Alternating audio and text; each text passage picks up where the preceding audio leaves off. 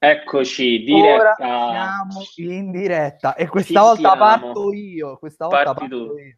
Ragazzi, facciamo subito, mh, insomma, eh, eliminare un po' di visualizzazioni proprio perché parto io, invece di solito parte Gianluca, che sicuramente è più bello, quindi mi piace per voi, ma insomma non vi sei il tocca... mio tipo. Non sei il Allora, mio tipo. ragazzi, podcast numero 5? 5. Podcast Cinque. numero 5 in compagnia di due bei ragazzi. Gianluca Ma la diciamolo- busta diciamolo, di. Shainoki Ciao ragazzi. Giuseppe Melillo, trader dalla Francia per Derceto Trading. Giuseppe, vai, saluta. Ciao a tutti ragazzi, io sono il più bello di tutti, diciamolo anche, anche perché Davide ha messo questo maglioncino, come gli dicevo prima, che sembrava un po' Giorgio Ma- Wem all'epoca e Davide era molto contento di questo commento. Che sento- Grazie. eh, Davide. Però per onore, de- per onore della verità, poco fa il Esatto. nostro Giuseppe Melillo era vestito come uno spacciatore parigino e si è accorto lui, vedendosi in telecamera, che forse era troppo per la qualità che stiamo dando a questo podcast e si è cambiato immediatamente con una camicia che lo fa rendere un ragazzo abbastanza affidabile. Quindi diciamo che alcune volte l'apparenza inganna, eh, ragazzi. Vabbè, poi adesso mi sento vestito, mi sono vestito da pusher di alto bordo, quindi sempre parigino, però un po' più in alto. ah, mid, up- mid upper level, insomma. Vabbè, La- comunque stiamo al quinto, stiamo al quinto, non pensavo di arrivare così lontano con voi due ragazzi e oggi vorrei portare un argomento che è secondo me molto molto calzante per quanto riguarda sia la startup in generale che sia il trading, cioè la paura di fallire. Mm. Ecco qua, quindi adesso la paura di fallire, la paura di fallire nel trading e la paura di fallire nel, uh, nel portare avanti un'azienda. Un'azienda che ovviamente come una startup, un'azienda che nasce ogni giorno potrebbe morire perché fondamentalmente è quello che uno startupper si trova ad affrontare e il trader potenzialmente ogni trade potrebbe essere buono come potrebbe essere negativo e quindi la paura di fallire durante un trade, no? Quando ti comincia a venire la suterella, chiudo prima, chiudo dopo, sposto, sposto lo stop, allungo lo stop, eh, sento una notizia, eh, forse potrebbe influire sulla mia, sulla mia posizione, allora la chiudo, allora allungo lo stop, insomma. Ci sono 2800 miliardi di pensieri che un trader deve affrontare tutti i giorni, ma anche come uno startup. Quindi la paura di fallire. Come eh, iniziamo con eh, David, visto che l'altra volta, anzi, iniziamo con eh, Giuseppe. L'altra volta abbiamo parlato un po', po' troppo io e David, forse se abbiamo tediato i nostri ascoltatori, speriamo di no. Eh, iniziamo con Giuseppe, che spero che la connessione di Giuseppe sia buona perché ti vedo un po' a scatti. Ehm, la paura di fallire. Tu sei stato trader, sei trader e sei anche uno startup perché la come hai, eh, in inglese dice deal with, cioè come la- lo, hai- lo approcci, come l'hai, eh, sì, come approcci questa tipologia di, di- di paura, no? La paura di, di non riuscire, di non riuscire a fare quello che hai intenzione di fare, ecco.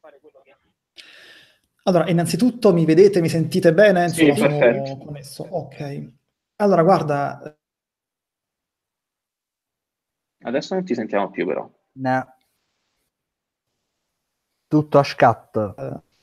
c'è una frase Non che ti- tutti... Mi sentite adesso? Aspetta, rinizia per il bene di tutti perché è andato tutto a scatti. Ok. Allora, dicevo, eh, queste sono le connessioni fra... Non posso fare di più, eh, sempre qua in Francia le connessioni sono quelle che sono. Mi sentite quindi? Sì, tutto a Sì, sì, posto, vai. mi sentite? Sì. Va bene. Eh, c'è una frase che tutti gli start-upper conoscono, eh, penso anche tu Gianluca conosci questa frase che dice che uno start-upper è colui che si lancia da un burrone eh, e cerca di costruire il suo aereo mentre sta cadendo. Di conseguenza credo che un trader sia anche colui che si getta da un burrone che cerca di costruire il suo aereo mentre sta cadendo. Entrambi hanno eh, questa paura. È il punto è quando non si riesce, la pa- quando una cattiva paura.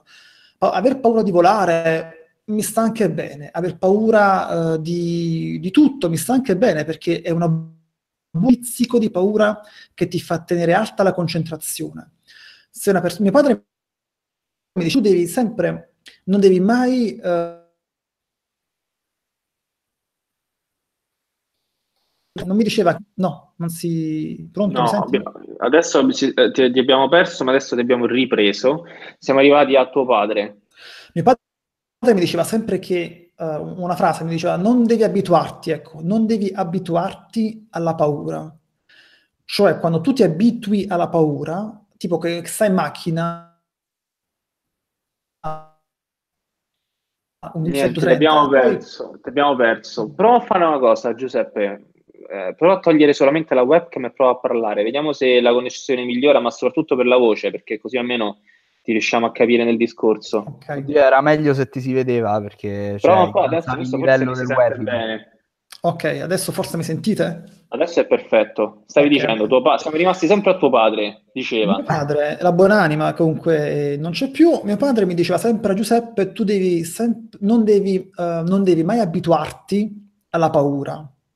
Perché? Perché devi sempre tenere quella soglia di concentrazione, quella soglia di paura che ti permette di non esagerare, sai, di non andare oltre. Tipo quando stai in macchina e vai a 130 in autostrada, Uh, la paura, ecco, quella buona paura, non per forza paura negativa, quella buona paura, sai, che ti tiene lì, uh, non ti permette di fare fesserie alla fine quando sei in auto, uh, quando guidi. Mm, vita, in una startup, Beh, in una startup tu non ti lanci subito a, a capofitto uh, nelle cose, devi prima saldare alcuni, uh, come dire, alcuni muri, ecco, saldare, mettere del, del cemento su alcuni muri, uh, soldi, contatti, andare in giro e poi dopo un anno, sei mesi, un anno, lanci la tua startup. È la stessa cosa nel trading, nel trading tu devi avere quella buona paura che ti tiene alta la concentrazione, altrimenti poi via e bruci un capitale. Quindi per me è, mh, mm, aver paura è un buon segno, è un segno che si sta facendo bene. Se non hai paura ed è lì che iniziano i guai ed è lì che inizia, uh, che, che inizia a fare le fesserie. Mm. Beh, interessante come cosa. Tu, Devi, cosa hai diciamo, passiamo al versante un po' più mm, lato trading. Ecco, come la sì, vedi questa? È un concetto un po' diverso, eh, se andiamo a vedere, perché mh, mm, per un trader, allora, d'accordo con Giuseppe che dice che è come, insomma, eh, qualcuno che cade da un burrone e cerca di costruirsi il suo aereo, appunto, mentre certo, cade. Certo. Neanche il paracadute, l'aereo. Mentre per il trader, appunto, sa che sta cadendo in un burrone, ma deve avere, cioè già sa che ha il paracadute se non due, se non tre. Ecco, certo. diciamo che la paura concettualmente la possiamo definire così nel trading. Ti butti da un burrone senza paracadute. Certo. Un altro trader si butta dal burrone con tre paracaduti, quindi ha tre possibilità di salvarsi addirittura. Fanno la stessa identica cosa, la stessa identica, però viene affrontata in modo completamente diverso. Diciamo che nel trading questa paura, diciamo, è più controllabile, perché mentre il trader ha paradossalmente il pieno controllo del suo destino, lo startupper eh, deve fare un'analisi di mercato e il mercato appunto c'è il rischio che il mercato va nella direzione in cui lo startupper magari non ha preventivato e di conseguenza è un terreno sicuramente più difficile rispetto al trading. Perché comunque col trading, dico la verità, a livello operativo, se si fanno i calcoli giusti di money management, si mettono gli stop, comunque sia, si fa un buon piano, si fa un buon piano, molto probabilmente, sicuramente si limitano le perdite se uno fa un buon piano. Eh, nella startup così non è. Questo certo magari me lo potete confermare anche voi. Nella startup tu devi puoi avere il piano più bello, più interessante del mondo, quello che stai dicendo, è, è, però diciamo che il mercato può rigettarti, ecco, quindi non è il tuo piano, è il mercato cosa ti dirà. Ecco, esatto, ed è un rischio tutto. Ecco, scusami, ed è un rischio tutto. Cioè la startup o va o non va. il trading è come se tu tecnicamente ogni volta che apri un trade è come se lanciassi una startup che può andare benissimo o può andare malissimo. Se va male è uno stop, se va bene è un profit e lì finisce. Eh, però tu hai tantissime cartucce no? che vanno a rientrare in un enorme holding, chiamiamolo così, hai un, un enorme holding che è il tuo capitale e tutti i giorni tu lanci una startup con un'idea diversa che è un'idea di trading e che se va male, va male, hai perso il tuo capitale che hai investito in una startup che sarebbe il tuo stop, diciamo a livello monetario quello che hai deciso di investire e poi se invece va bene fondamentalmente guadagni. Sì, hai detto bene, sì, perché comunque tante volte viene non confuso, però integrato, almeno nel trading, il concetto di paura con rischio. Quando in realtà poi se andiamo a vedere proprio così non è perché la paura poi alla fine è un atteggiamento mentale, il rischio è qualcosa di misurabile. Certo. Cioè, qua bisogna andare sul sentimento, cioè andiamo a vedere cos'è la paura. Quando è che un trader ha paura? Ha paura quando non ha un piano, fondamentalmente. Cioè, eh, perché non sa cosa può affrontare, al di là dello stop o del target. La paura viene affrontata nel momento in cui non si sa qual è il nostro destino, fondamentalmente. E ovviamente nel corso del tempo, ehm, diciamo che la paura, almeno anche personalmente, ripeto, le ho passate tutte, almeno personalmente, quando iniziavo a sentire proprio il mio corpo, come mi comunicava le cose, cioè magari vedevo un trade, avevo paura non andasse bene, e, alla fine il mio corpo mi faceva stare male, cioè stavo proprio male. Cioè, certo. E quindi alla fine, dopo un po', che ho preso poi gli stop proprio a ruota, come si dice a Roma, e alla fine quando vedevo che stavo male per un trade prendevo e chiudevo. Mm-hmm. Cioè, okay. andato, la paura mi comunicava qualcosa, cioè non l'ho presa più come un qualcosa di negativo, ma l'ho, l'ho poi girata a mio favore. Okay. Fondamentalmente così. Però e... è... Scusami, scusami, continua, poi ti aggiungo una cosa che mi ha fatto in mente. Però ecco, tante volte si confonde secondo me il concetto di paura e di rischio. Allora, nel trading è facile la paura di perdere, ma lo sapete che c'è in alcuni casi, e lo dico anche personalmente, casi di autosabotaggio dove si ha addirittura la paura di guadagnare. E questo è un altro discorso che volevo poi, possiamo poi affrontare forse più avanti, cioè... Perché quello è il passo dopo all'aver sconfitto la paura di perdere. Cioè Vero. la paura di... non so perché, ah, che poi ci sono dei setup mentali, eh, soprattutto quelle persone che non si pongono molti dubbi. Io sono una persona che ehm, è brutto da dire, però sono abbastanza insicuro, nel senso che mi sono posto, se, quando faccio un qualcosa pongo sempre il dubbio. E addirittura questo mi porta sempre a, a, a metto in dubbio sempre me stesso, fondamentalmente, quello che trovo davanti e quindi ho paura anche addirittura a fare cose che so che mi potrebbero fare bene. Addi- arrivo addirittura appunto all'autosabotaggio. Cioè, L'autosabotaggio nel trading è un qualcosa mo- di molto molto comune, insomma, fai, ti fai il tuo piano di trading e poi eh, appunto eh, le emozioni te lo fanno sabotare durante in corso d'opera perché non sei in grado di eh, gestire le tue emozioni. Questa è un qualcosa che è accaduto a tutti, accade, accade continuamente, anche se comunque ormai si è no, più avvezzi a, a, prendere rischi. Il rischio uh, è comunque un qualcosa che uh, stimola delle eh, sensazioni, dei meccanismi di autoprotezione che il corpo, uh, credo, ti porti ad avere. Eh, e questi sono voler mettere subito lo stop a zero, per esempio nel trading, cercare di limitare le perdite o allo stesso tempo il rischio, oh, avendo preso magari già, venendo già da una serie di stop consecutivi, eh, vuoi cercare di fare il trade della vita, no? il trade che ti porti, ti faccia guadagnare eh, quello che hai perso prima con gli interessi.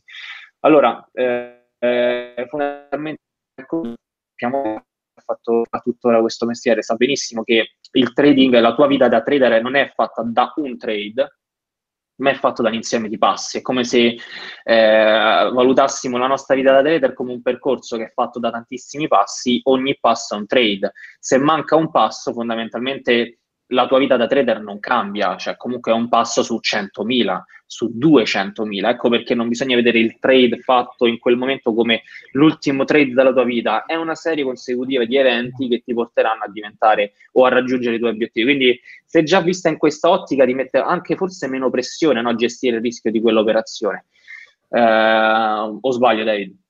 No, assolutamente. Guarda, ti dico anche questa cosa. Cioè, allora, questo meccanismo che tu hai detto, no? Oppure ridurre subito lo stop, oppure cercare il trade della vita, che fondamentalmente è l'errore che poi commette quello che mette lo stop uh, a zero. Dice, ormai non sto rischiando più nulla a questo punto tento il trade della vita. Non c'è cosa di più sbagliato.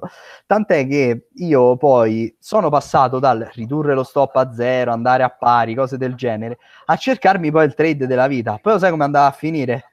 Che chiudevo a pari e quindi il trade della vita non lo prendevo praticamente quasi mai, fondamentalmente. E quindi a quel punto è nata proprio l'esigenza, e questo se non erro l'ho detto in uno dei corsi che ho fatto, di impostare, cioè crearsi la track record, vedere dove si sbaglia, impostarsi il proprio risk reward e da quello non schiodare più. È quello che ti fa guadagnare, perché a livello ti proprio fa... numerico, cioè a livello numerico, in matematica, cioè se voi fate, che so, 50% delle operazioni dove guadagnate due volte quello che perdete, butto lì, voi quando state guadagnando il doppio del vostro stop dovete chiudere cioè, questo è un tipo di trading che è sistematico e secondo me è un approccio molto professionale. Cioè, questo la dico in generale. Poi, ovviamente, i trader più esperti sono quelli che sono in grado di capire se possono fare il trade della vita oppure no. Però per loro non è il trade della vita, è un trade che è stato totalmente calcolato, quindi anche là rientra nella sistematicità.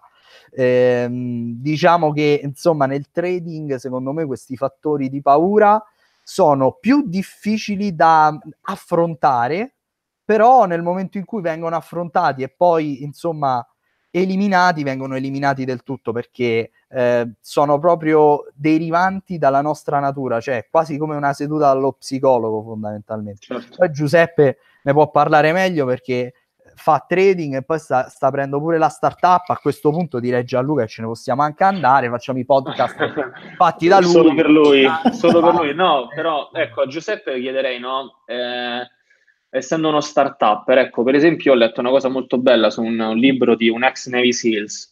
Um, la paura, la fa- paura di fallire è buona, è buona perché ti fa preparare eh, nel caso della guerra, fondamentalmente, tu ti prepari alla guerra nel migliore dei modi possibili perché la rischi la vita, fondamentalmente. È quello che accade. Cioè, io voglio essere il più preparato possibile perché ho talmente tanta paura di morire che la mia preparazione deve essere, in inglese si dice scusate se ogni tanto mi esco in inglese perché leggo in inglese e mi piace leggere in inglese perché secondo me è una lingua che in poche parole ti fa capire no, alcune cose. Second to none, seconda a nessuno, cioè nella tua preparazione tu devi essere, nessuno deve essere più preparato di te per quello che vuoi fare, no?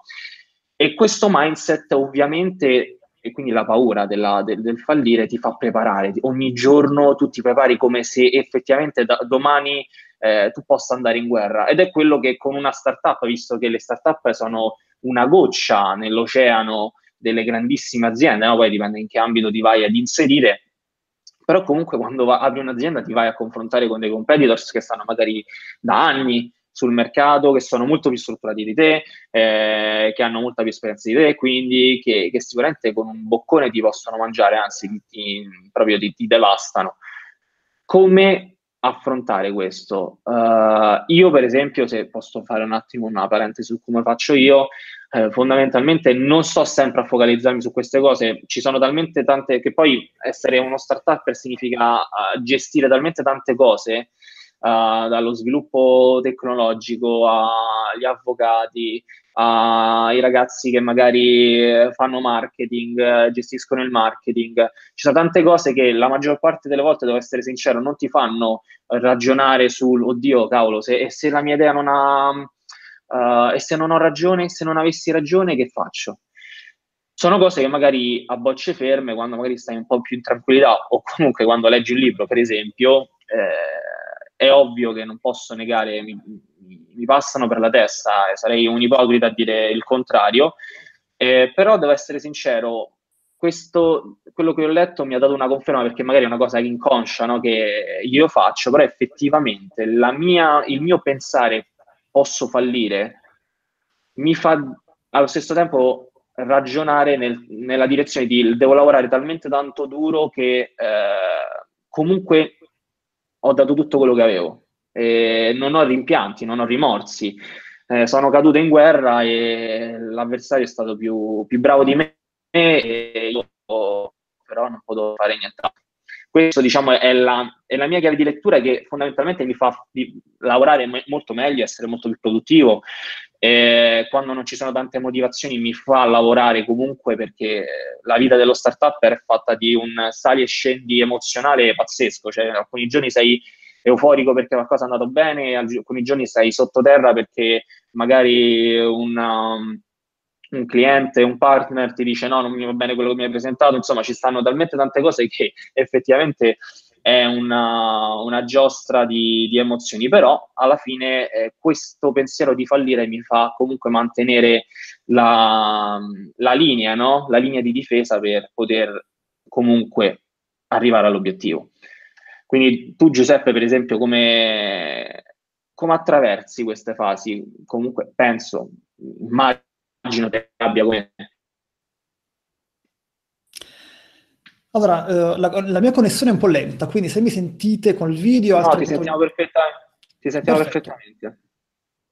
Guarda, c'è una frase che, un dato più che altro, che qua in Francia circola fra i start-upper, è che il 90% delle start-up fallisce nel primo anno di vita, eh, nel, nei primi tre anni di vita, mentre nel primo anno di vita è il 60 o qualcosa del genere. Quindi, insomma, ci sono molte start-up che falliscono eh, e sono veramente, veramente tante, insomma, la, maggior- la, la, maggioranza, la maggior parte eh, delle persone che si, che si buttano nelle, nelle start-up purtroppo fallisce. Il perché? I perché sono tanti. Um, innanzitutto perché magari non si è studiato bene il mercato, eccetera, eccetera. Va rapportandomi però alla parte della paura, Uh, ed appunto, come dici tu col Marino, questa persona che, questo libro che tu hai letto di questo Marino, sono totalmente d'accordo perché ciò che dico anche io sempre nei corsi è che bisogna essere preparati. Nel trading bisogna prepararsi, come dicevo sempre, vabbè, voi lo sapete, insomma, farsi morning meeting la mattina, eccetera. Però bisogna sempre prepararsi, anche quando devi andare a incontrare una persona. Io poco fa sono andata a incontrare una persona perché sto cercando un locale per fare un, uh, un seminario qui a Tolosa. Devi prepararti, anche lì devi essere comunque gentile, uh, guardare negli occhi le persone, eccetera. Quindi tu vai comunque preparato. Ed è la stessa cosa, credo, nel trading. Nel trading devi prepararti, devi partire preparato. Perché guarda, è anche stupido. Guarda, una, una cosa eh, banale, devi andare a esci con una ragazza, una ragazza che ti ha detto ok guarda ci esco, una grande, bellissima, una ragazza bellissima che ti ha detto di sì, tu dici ma com'è possibile che questa mi dice di sì? Tu quella serata non devi sbagliare niente, cioè tu quella serata devi essere Dio, quella serata devi fare la stessa cosa quando tu fai trading o quando appunto apri una startup. Tu Sono quando d'accordo. ti trovi no? non devi sbagliare niente e questa persona che ha scritto questo libro che ti ho letto, uh, perché partire non preparati, guarda che è uno dei più grandi errori che una persona una banca per chiedere un prestito, per mille cose. Se tu inizi a non mostrarti preparato su quello che fai, zero, bastano due secondi, due bastano, perché la persona ti fa la radiografia, che quella persona che è davanti non è scema, e ti capisce in due secondi tu chi sei, beh, è finita, punto, uh, e, e vai da un'altra parte. soprattutto perché non sei preparato, scusami se ti disturbo, se ti interrompo, soprattutto, soprattutto, perché sei, sei impreparato, nel nostro caso, fondamentalmente su una cosa alla quale tieni, che è la tua startup. Se non sei preparato sulla tua startup, come potresti essere, come la potresti poi dirigere, gestire? Eh, non sei un leader, non sei una persona che ha a cuore quello che sta proponendo, quindi già una, un'impreparazione su, su eventualmente su, una, su, un pitch, un pitch davanti a degli investitori, per esempio, eh, dal mio punto di vista uh, capisco poi quando un investitore dice non mi, non mi, interessa, anche se magari l'idea è intelligente, interessante, ma non sono poi i, i protagonisti stessi, non possono essere in grado di metterla in atto, che questo è anche un altro discorso che possiamo affrontare più avanti, no? Il, uh, l'idee, quante idee interessanti sono effettivamente passate davanti ai milioni di investitori che ogni giorno sentono pitch su pitch su pitch, però poi alla fine si investe sulla persona, non sull'idea. Sull'idea sì, ma anche sulla persona che la porta, perché poi alla fine è quello che porta a termine un progetto, le persone, non l'idea. L'idea sola rimane lì. Ecco. È vero. Verissimo, guarda, io ho incontrato un investitore qui a Tolosa e, in uno di questi pitch appunto, e lui mi ha detto, io ho chiesto, senti, ma su cosa investite voi? Sull'idea, sul fatto che è innovativo, su, su cosa? E lui mi ha risposto, guarda, sulla persona. E questa cosa mi ha fatto un po' riflettere, sai, perché mi sono detto, aspetta, come sulla persona? Cioè, eh, perché? Ho detto, no, perché la persona comunque è la cosa più importante eh, nell'idea, nel progetto, perché l'idea, chi se ne frega, un'idea è un'idea qualsiasi. Appunto, come dici tu, e sono totalmente d'accordo, è la persona che porta avanti l'idea. Se la persona non ha quella capacità mentale di portare avanti un progetto, Uh, ma anche, sai, di capirlo il progetto, perché ci sono molte persone che portano avanti delle, dei progetti che non conoscono, cioè che non sei esperto della materia nella quale tu fai uh, questa startup. Per esempio, io ho un nuovo telefonino, io comunque devo conoscere più o meno come funziona un telefonino, più o meno. Devo sapere quello che ha, se voglio inventare un nuovo software, io devo saper programmare, non posso aspettarmi di essere solo un commerciale che va avanti e indietro e che dico sì sì però ho un sacco di soldi e vado a pagare, i, pagherò i sviluppatori, i programmatori, li, li pago e loro fanno il loro, il loro lavoro. Ma chi le controlla il lavoro? Ma come saranno motivati? Ma tu ti implichi nel, nell'idea? Sì, mi implico però nella parte commerciale. Complimenti. No, non funziona così, ma questo anche nel trading. Una persona che fa trading deve conoscere il trading, sembra banale, però è così. Una persona che eh, fa una cosa deve conoscere quella cosa. È inutile che eh, paga un'altra persona per, eh, per farlo. Come ho, qualche giorno fa vi ho inviato uno screenshot sul quale abbiamo abbast- riso abbastanza.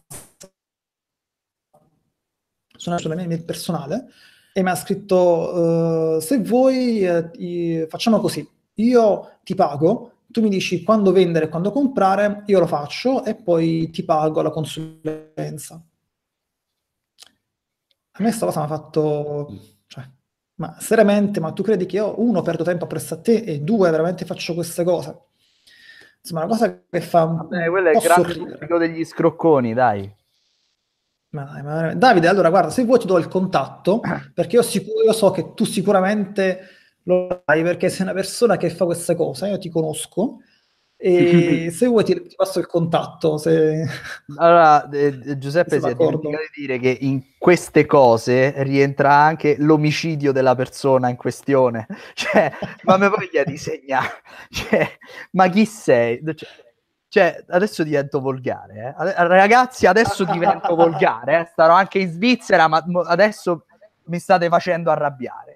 Cioè, allora, ragazzi, se qualcuno, ti entrasse dietro, come qualcuno che ti entrasse dentro casa e ti si mettesse dietro le spalle mentre fai trading. Eh, capito. Io eh, quando mi allenavo e facevo atletica, noi, noi uscivamo in gruppo, no? facevamo 20-30 km di corsa e, e, magari avevi, tu eri davanti a fare ritmo e c'erano tutti i tuoi compagni dietro che stavano dietro e, e, e seguivano il tuo ritmo.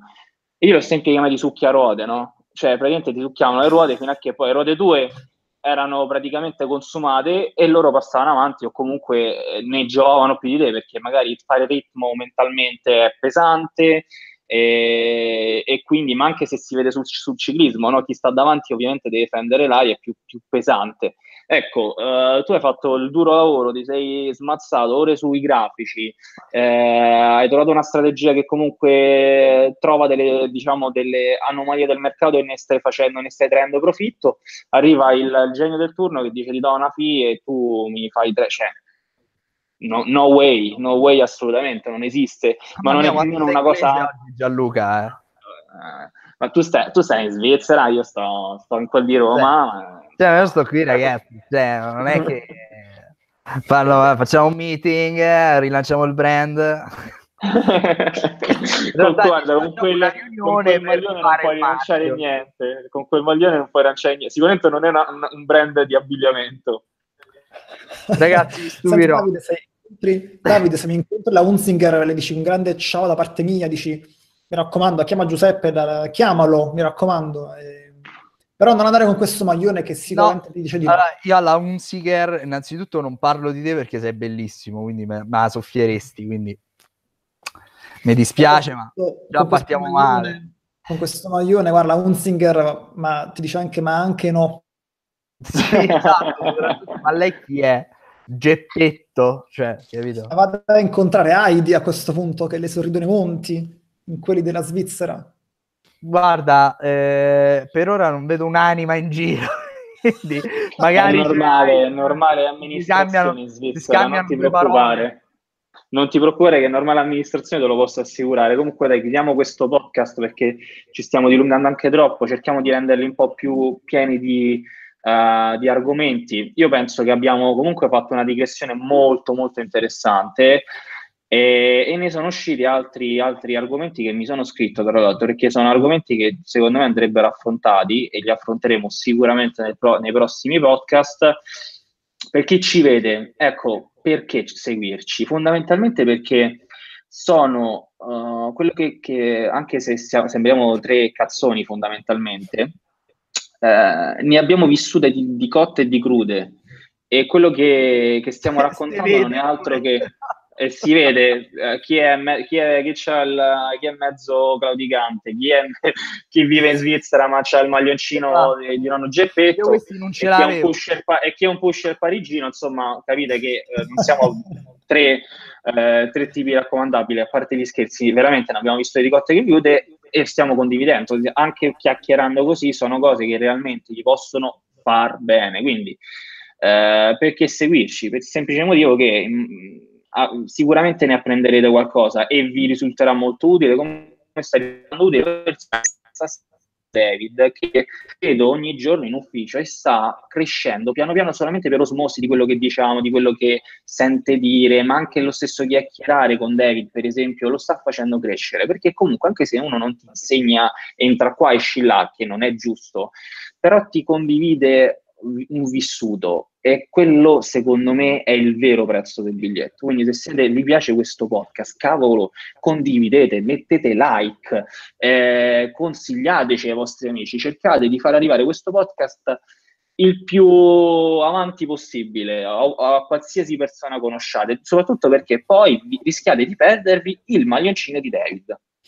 Ma poi soprattutto, ma due risate quando vedete le facce nostre, ma che non ve le fate? non vi sentite più. Eh Seguite i nostri podcast per alzare la vostra autostima.